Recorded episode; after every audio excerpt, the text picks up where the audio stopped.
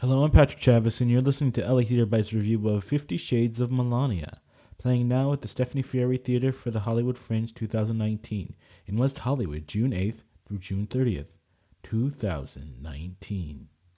Fifty Shades of Melania is a bunch of different skits where Liana Michako, who plays Melania, talks about life as the First Lady from Melania's perspective. In a way, Liana is taking Melania's character in the same way Stephen Colbert made fun of conservatives on his old show, The Colbert Report, that ran on Comedy Central.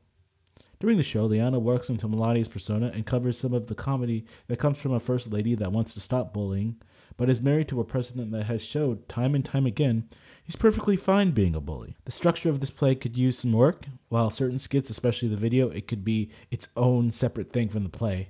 Just put that on YouTube. there's a good amount of time in the show just prepping for the next scene.